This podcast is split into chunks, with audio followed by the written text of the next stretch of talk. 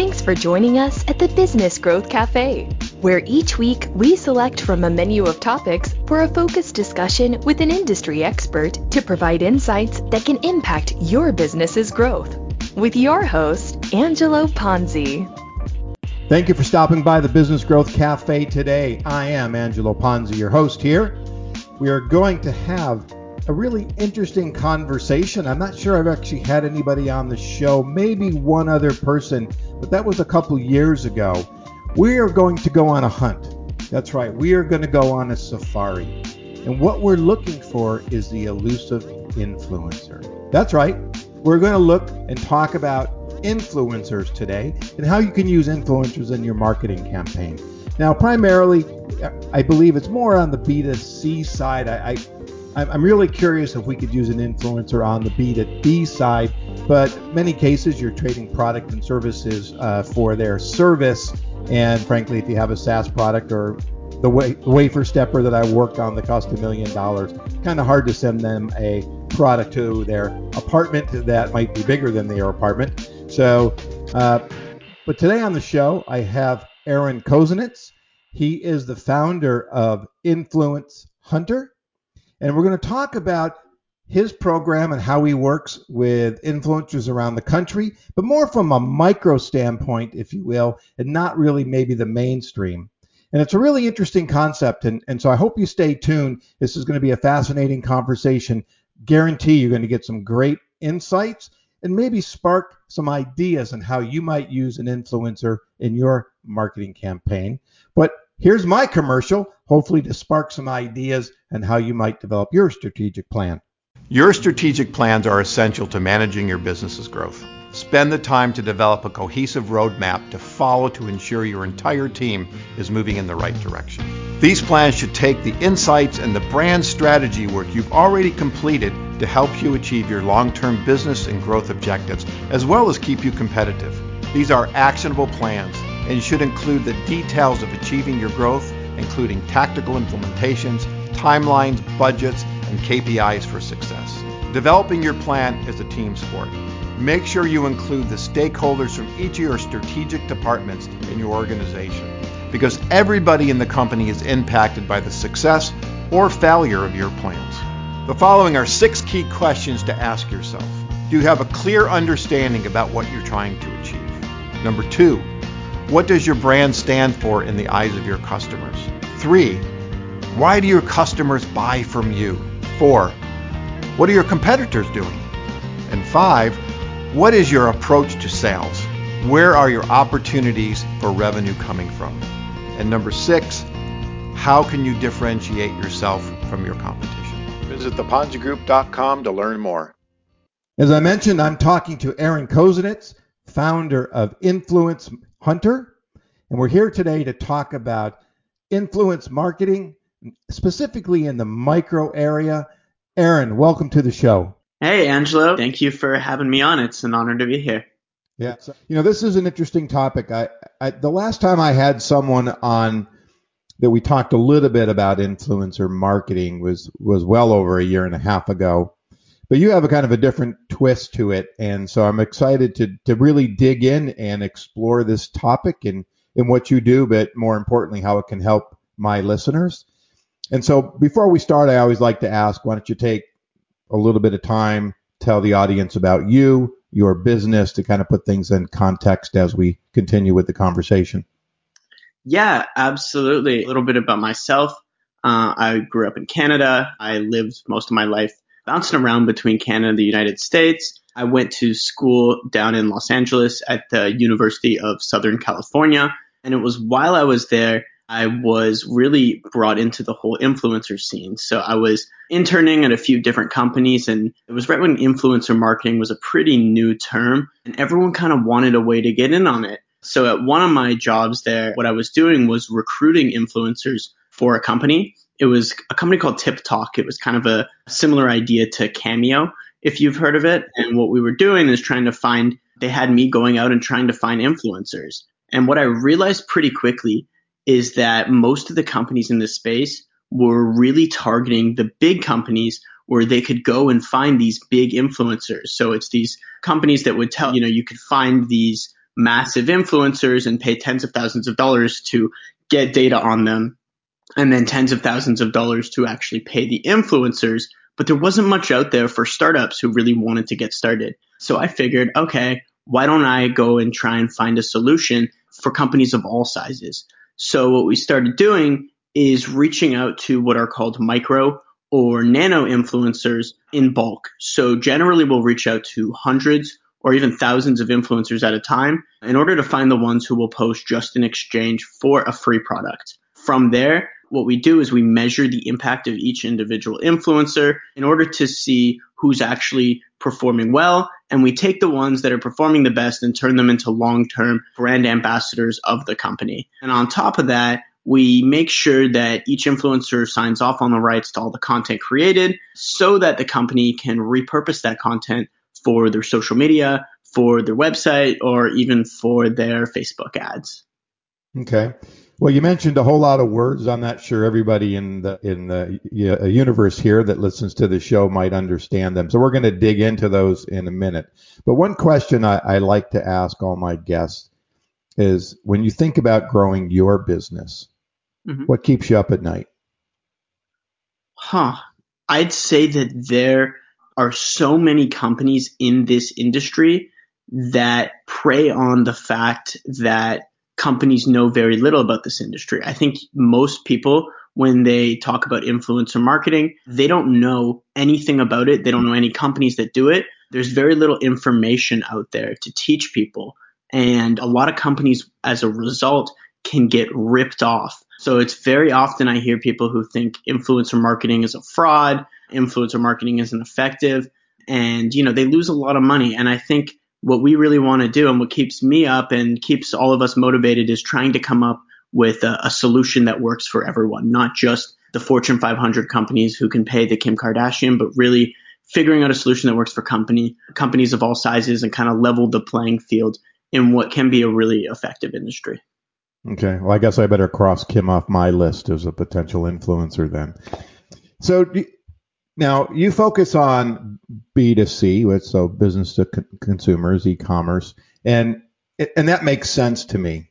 But do companies on the B2B side use influencers? I would say that they can, and some do, and it can be effective, but it's really hard on the micro influencer side, and it's really hard from a content perspective. So it's when they have a physical product and it's an interesting physical product, you can gift that to the influencers and they'll, you know, want to post for you and want to be a part of your company. But if it's not, if it's more of like a, a service, you can find influencers and pay them to come on board and maybe that's effective, but it's tough to really have a good offer to that influencer that isn't monetary. So it's B2B is tough and I think it can be done right. It's probably not the best fit for the micro influencer gifting approach is what I would say though. Yeah, so I would imagine. I mean, obviously, if uh, you're a manufacturer and your equipment costs a million dollars, it's kind of hard to uh, give a, a, an influencer a, a product to stick in their house, especially if it's the size of the house.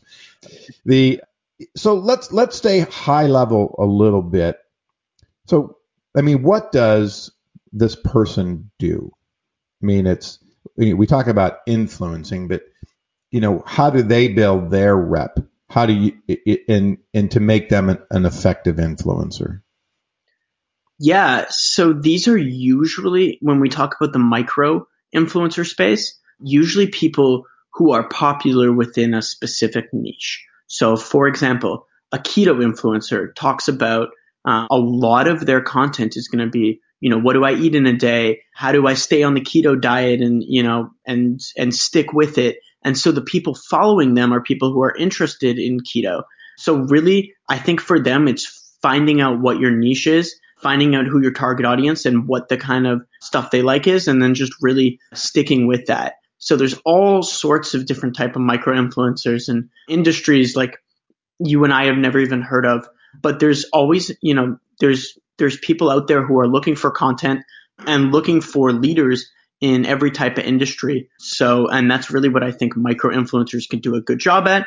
And because their following isn't so big, they're also able to re-engage with their fans. So if their fans ask them a question about something that they posted, they can actually get back to them and you know let them give them personalized recommendations based on that and and that can help them continue to grow and really have kind of a realness aspect of, of what they do okay you use the term micro a lot but you, you've also in your materials say nano so why don't you talk about that for a second yeah so i think if you ask 10 different people in the influencer marketing industry what a micro or a nano influencer is you'd probably get 10 different answers one that i've heard is Micro is 10 to 100,000. Nano is 1 to 10,000. We don't really like to look at it based on that. What we really like to look at is is based on their overall engagement in terms of like how many people are engaging with their post. That's really where we draw the criteria here and we kind of lump micro and nano into one segment which is just our our gifting uh, the gifting segment of our business. So the influencers that we're working with in exchange for free product first and typically what that looks like is around 500 to 2,500 average engagements per post. And we kind of use the term micro slash nano influencer as one and the same, even though I usually nano are the really small people influencers and micro are a bit bigger than that. Okay. Now, how do you measure?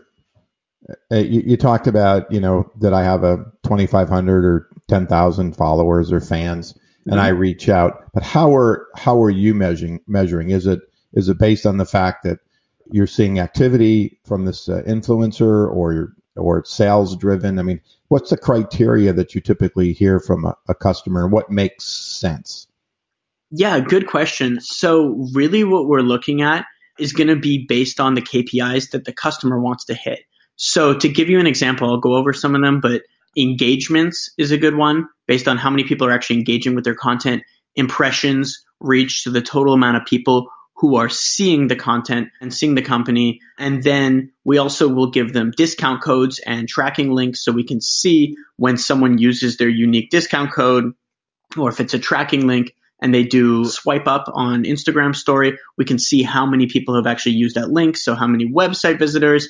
And then we also measure the growth of their social media, which is not completely you know determined by the influencer but it can definitely help when you get influencers posting about you. And then this is a really qualitative metric but an important one. We actually look at all the content created and how good that content is.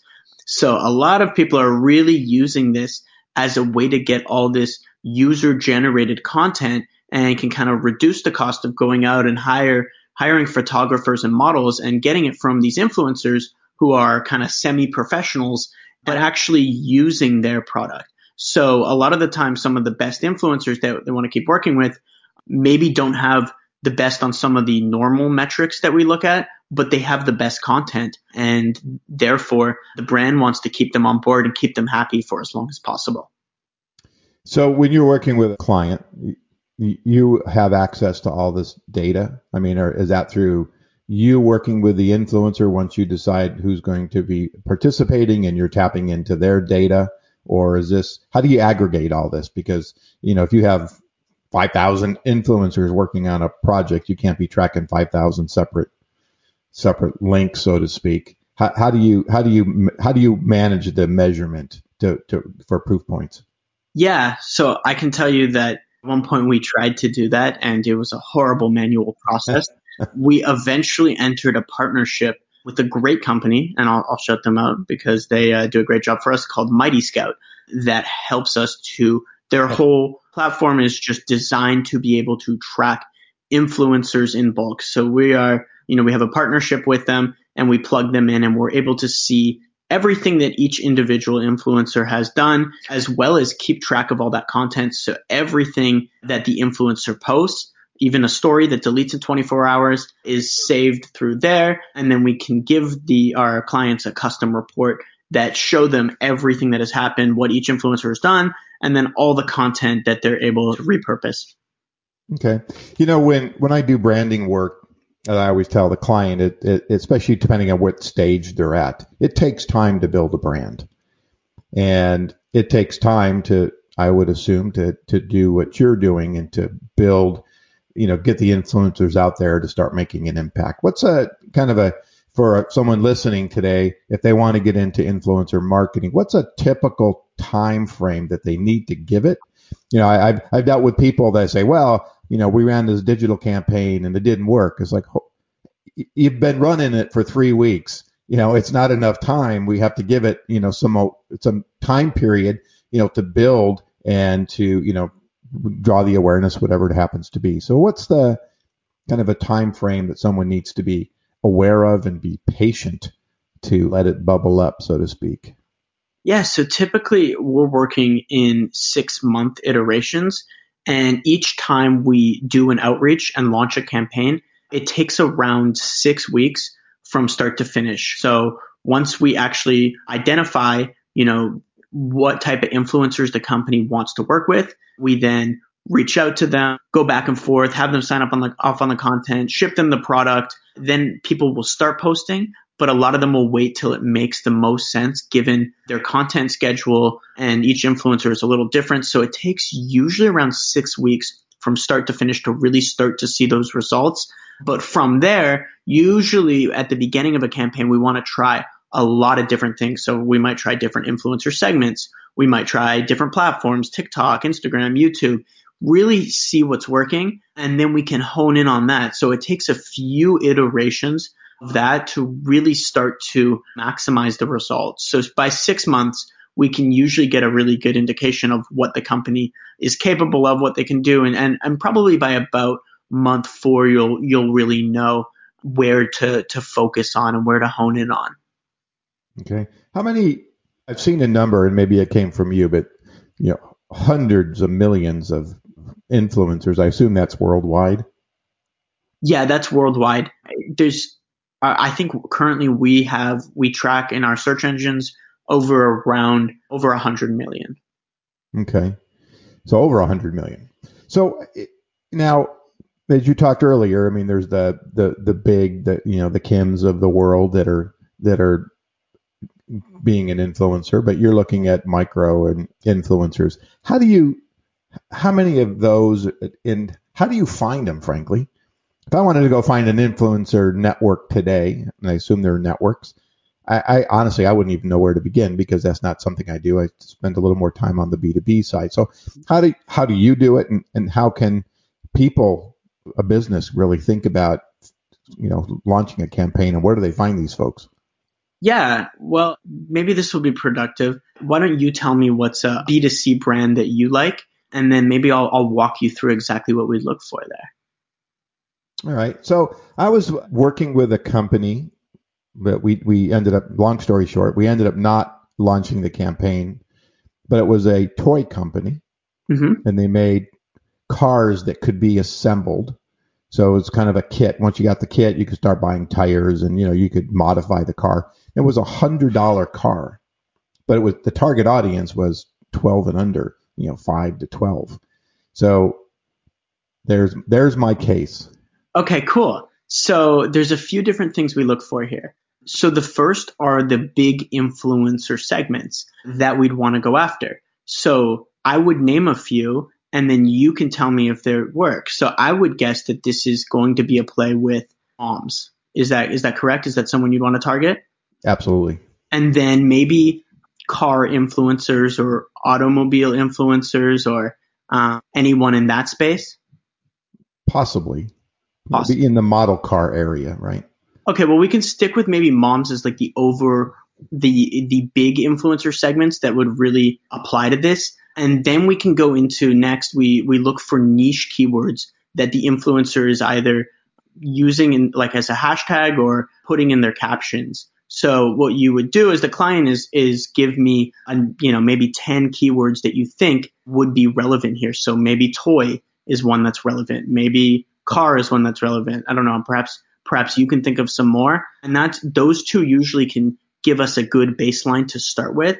And then if you've tried this in the past or you are, you know, follow influencers that you think are good fits, what you can do is you would give us over a list or even just a handful of influencers that kind of fit that criteria. And then we use something that can basically extrapolate a huge list based on like the similar profile feature. So we'll plug in a few different influencers and based around the people that follow them, what they do, what their audience is, we can then pull up hundreds more influencers that are similar to that. And then beyond that, we also, everything we segment based on what you're looking for. So if you want only in the USA, influencers with a 10, 10 to 50,000 followers that get between 500 to 2,500 average engagements and are in California and New York and Texas. We will then automatically filter that so all of the searches that we do can only meet those criteria. And then we'll generate these big lists that we will do for the influencer outreach. Okay. Do you do you vet these folks or is the vetting done by giving them, you know, the first assignment? How do you vet them? Do they just fit the criteria? I mean, so it depends on the campaign. For some campaigns, the the client wants this in as many hands as possible, get as many people to see it, and the way that we vet is based on their performance. So if it's something that maybe cost them, you know, under $10 landed and they have extra inventory, they just want as many people to get it as possible. Now, if we're working with bigger influencers and perhaps we're having to pay them up front, then we're going to vet them in more detail. And we're going to look at, you know, first of all, we always try and make sure that every influencer we work with has a real following. So some influencers will buy followers, but we're able to see for each influencer what percent of their following is actually real or what percent of their following is active. So if someone say deleted their Instagram two years ago and hasn't done it, hasn't been on since then, they would be categorized as the same as a fake or bot follower just because they're no longer active. So we make sure that every influencer we work with has has has almost all active followers, and then we can really look at different the, their audience, the different interests that they have, and the type of content that they have, and then we also have an engagement calculator. So based on their past engagements, based on how many impressions their stories get, which we can get that data from the influencer, what they're actually worth. So usually we'll reach out to a number of influencers, get quotes from all of them when we're working with bigger influencers, and then the ones who, based on our calculator, make the most sense and are most aligned with what the client wants as an influencer, those are the ones that we'll work with. Okay. How, how do how does a company budget? I mean, when you're doing with the with with the you know the the influencers that you're dealing with, is it usually just a product swap for for services, or is it product plus dollars? I mean, how does how would I tell my clients that I'm putting together a program for? Here's how we're going to budget for an influencer campaign. Yeah, so great question. I think it really really depends on the client. So the the toy company you described, it sounds like you know their product's a little bit more expensive, right?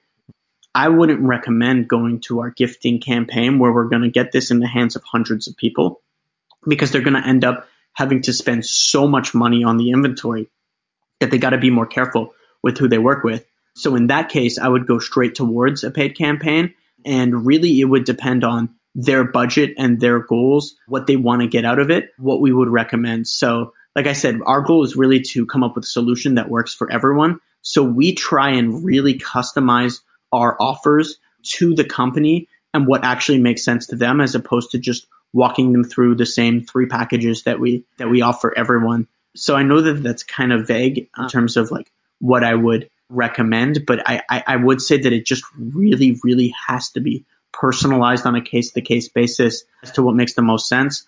If the, the product isn't that expensive, I usually recommend that they start with the gifting package so that they can really figure out what's working for them. First of all, is influencer marketing effective for them? And second of, second of all, which influencers are actually performing well for them? Like which, you know, if they try mom, fitness, and fashion influencers, well, after a couple months, we can tell, okay, moms are working the best. And they try Instagram and TikTok, and we can say, okay, TikTok is actually where we want to focus our efforts. But then once we allocate a budget towards paying some of these bigger influencers, we know which ones to pay based on the data that we learned from these micro influencers just in exchange for free products. So we didn't have to go out and gamble a few thousand dollars to learn. We gambled with free product and then we can adjust accordingly. Okay. Is there any in your experience you would say these are the the best types of companies, products services that you have seen work really well? So we do a lot of work in like the health and wellness, food and beverage space. But we've also, you know, there's a few main industries that we work in that have done really well. So I'd say like health and wellness, fashion, beauty, and actually surprisingly, I never thought this when we started this out, but home decor and pet space are very big for influencers. So we've done done well in those space. I don't know if it's the space that really matters. I think it's all about the company. I think it's usually this works best if the company has something a little different uh, and cool that the influencer can get behind, maybe has a cool mission behind it too, and that the influencer is is proud to be a part of because they're working just in exchange in, in terms of the gifting for free product at first. So the reason they'd want to do that is because it's a company that they want to get behind. So any company that has something unique, has a great mission, those are the types of companies that work best. And it has to be in an industry where there's enough influencers. Uh, it can't be like, for example, I don't think fishing would work particularly well because I don't think we'd be able to find enough fishing influencers. Although I could be wrong. I, I haven't haven't tried that yet. The, I'm just curious. Have you ever worked with someone in the alcoholic beverage industry, or is that a an industry that doesn't work? So we have, but there are some legality issues around gifting, gifting that, and and also the fear of accidentally giving it to minors. Although we can we can be pretty careful in terms of targeting there. We've done we worked with we've worked with an alcohol beverage company that had weed and THC in their products as well. And kind of a way that some people get around that is they actually can't gift it. The influencers have to purchase it, but you can give them a really good discount to purchase it. So that's the same in, in the alcohol as well as kind of the, the weed industry, uh, if I'm not mistaken. So we've done a little bit there. Although in terms of like kind of these sort of taboo segments, CBD is one that is really popular right now in uh, in the influencer industry. Okay. Uh, another curiosity question, but yep. like like so my marketing services probably wouldn't make sense because I'm selling a you know strategic marketing to companies. But on my podcast, would influencer marketing work to promote my podcast? Out of curiosity. Perhaps, but the content would be tough, right? Because they wouldn't have a physical product to promote, your podcast to promote, and there's no real way to incentivize them besides a monetary payment.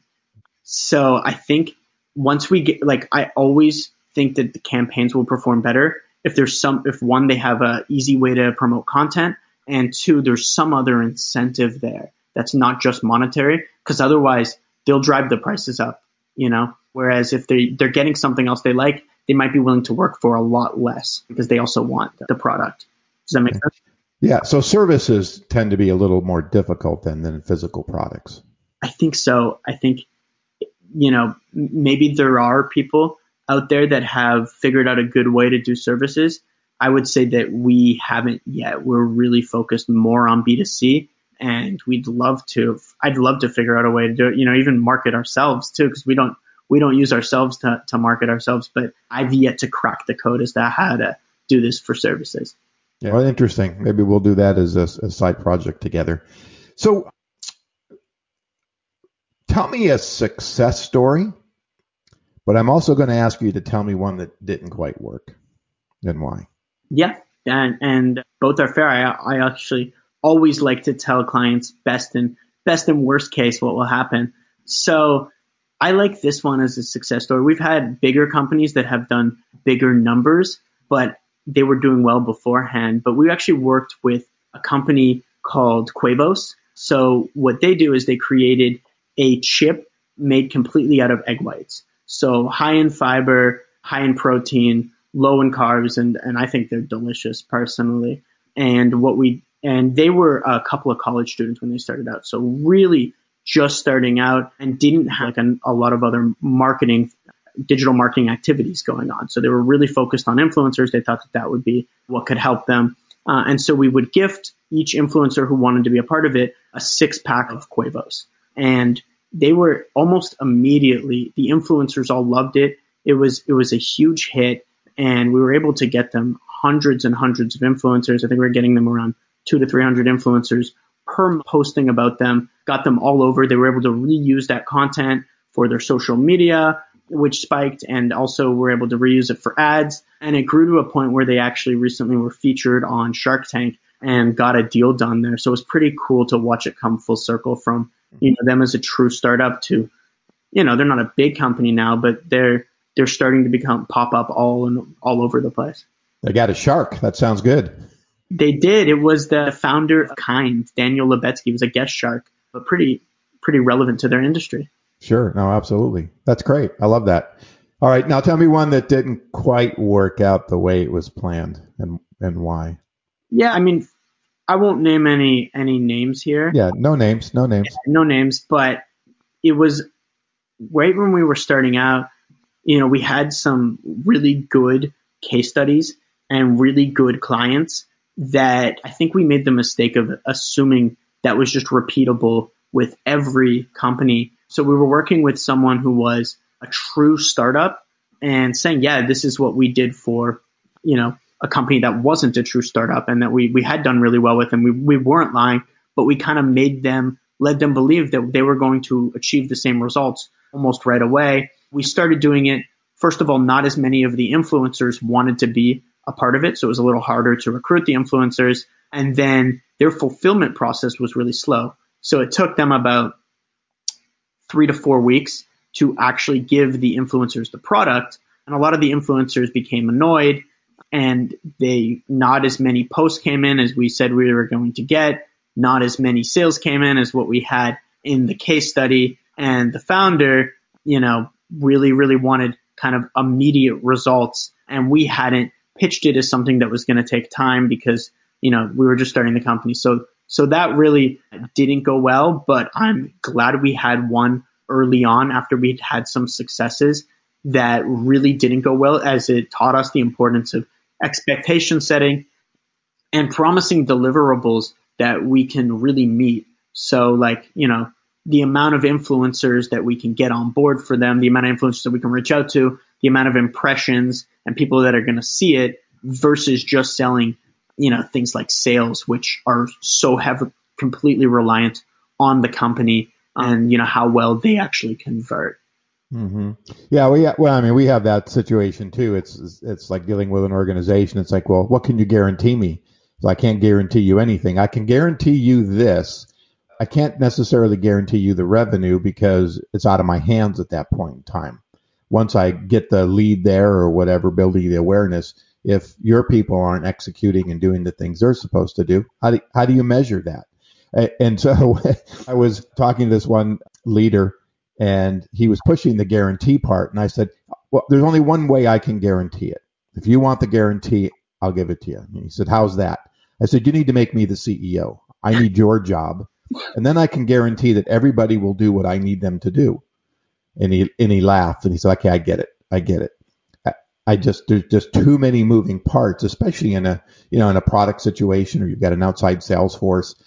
Ultimately, unless you're going with everybody, you don't know how they're presenting, you don't know the stories they're telling. So many times, well, when we're you know working on programs and we talk to the the teams and ask them, tell me about the brand there's 10 people, there's 10 different stories. And, you know, how's that possible? You're all selling the same company, the same products and services, and yet you all have 10 different ways to position it.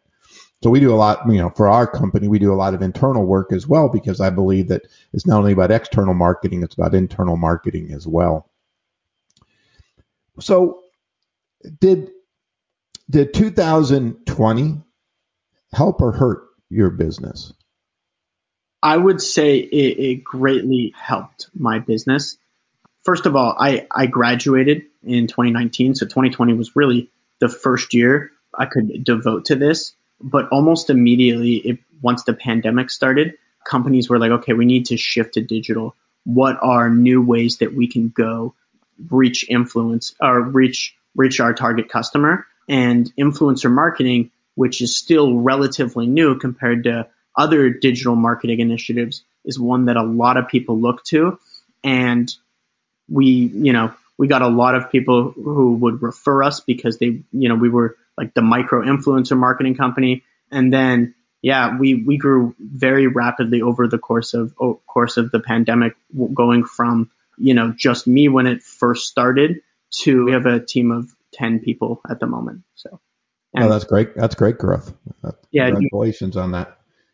I appreciate that. Yeah, I think uh, you know it was tough, tough personally, and tough for you know a lot of companies out there. I really feel for them, but it was really good for people in my space. You know, like the online marketing industry is, is was booming.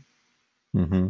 Do you, so that's 2020. Mm-hmm. What do you see for Q2, three, and four here in 21?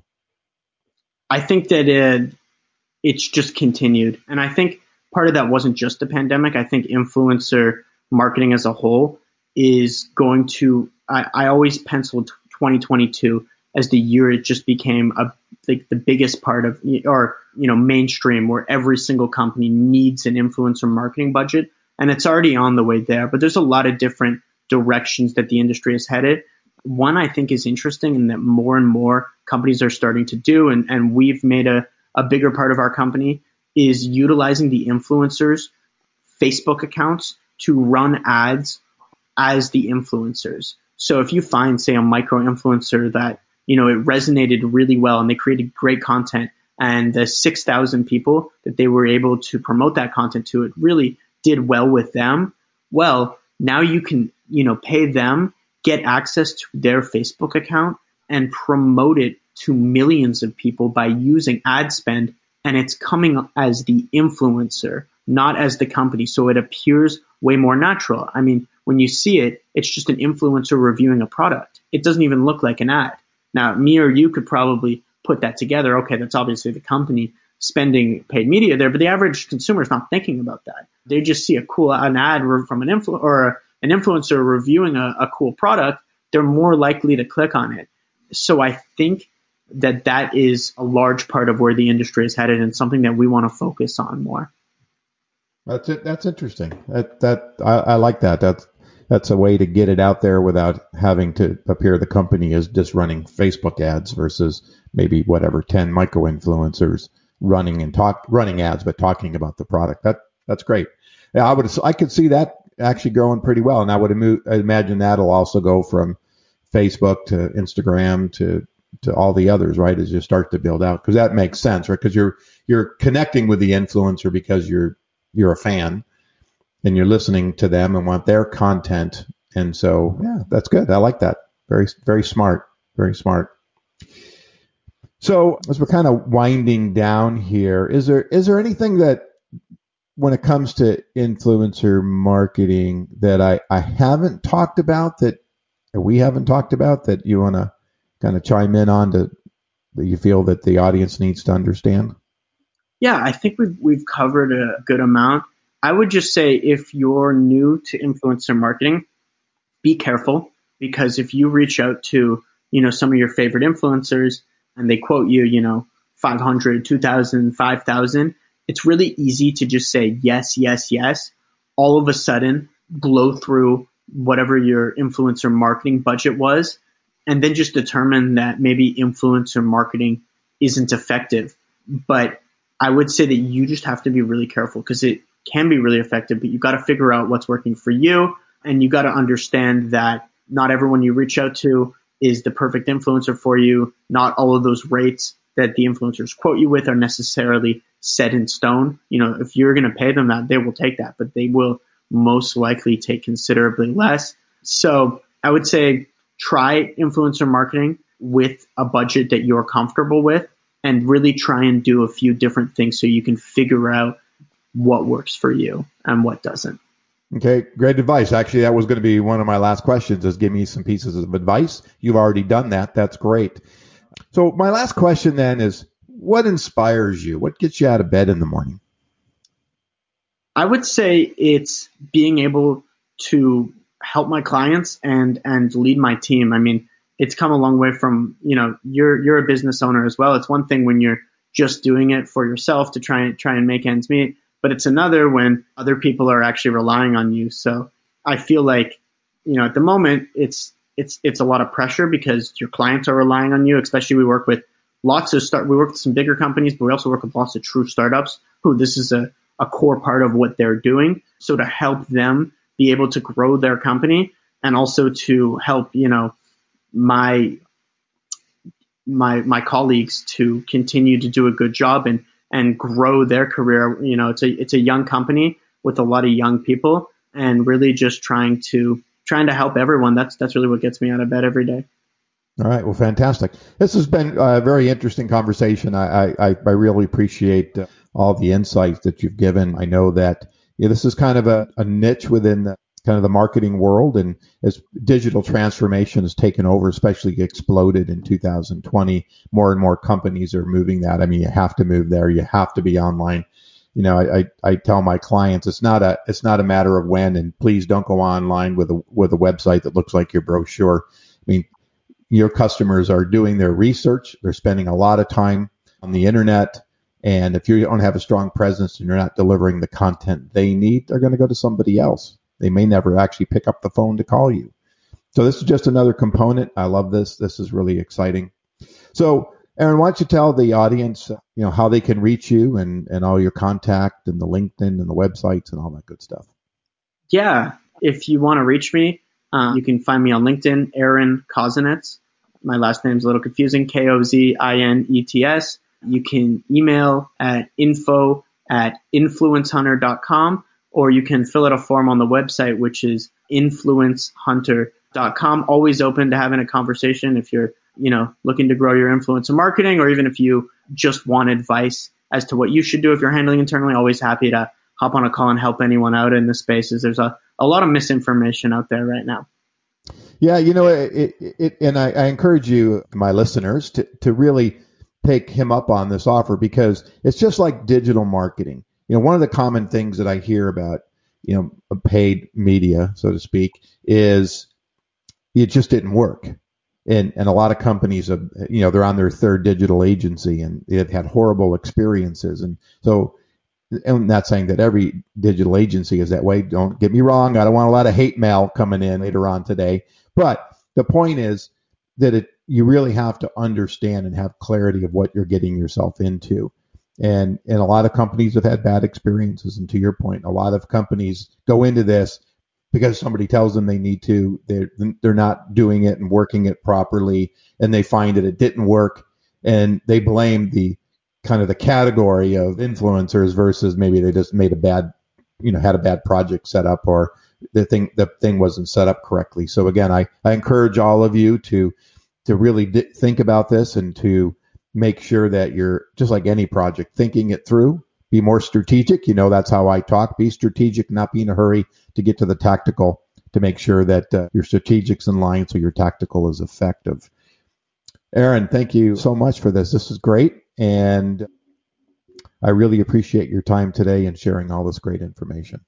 Absolutely. It was a pleasure. Thank you so much for having me on today, Angelo. Yeah, absolutely. Good luck, and I'm sure we'll be in touch in the future. Awesome yeah, this was this was great. Really appreciate it. Okay, take care. You have a good one. Bye.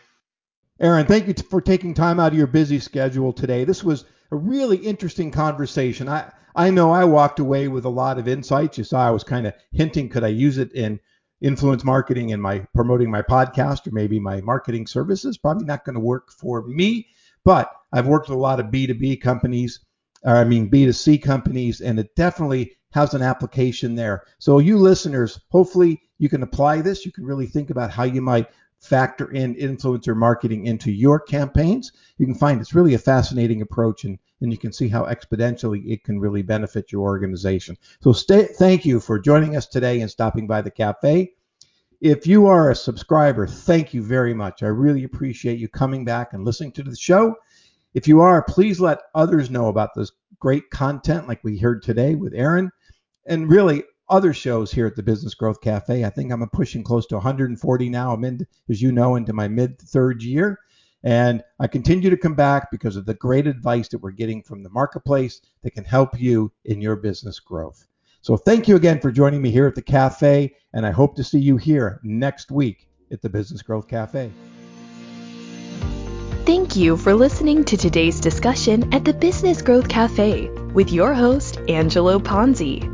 Take a moment to subscribe to this podcast and visit our website at www.businessgrowthcafe.com. Read Angelo Ponzi's blogs at www.theponzigroup.com.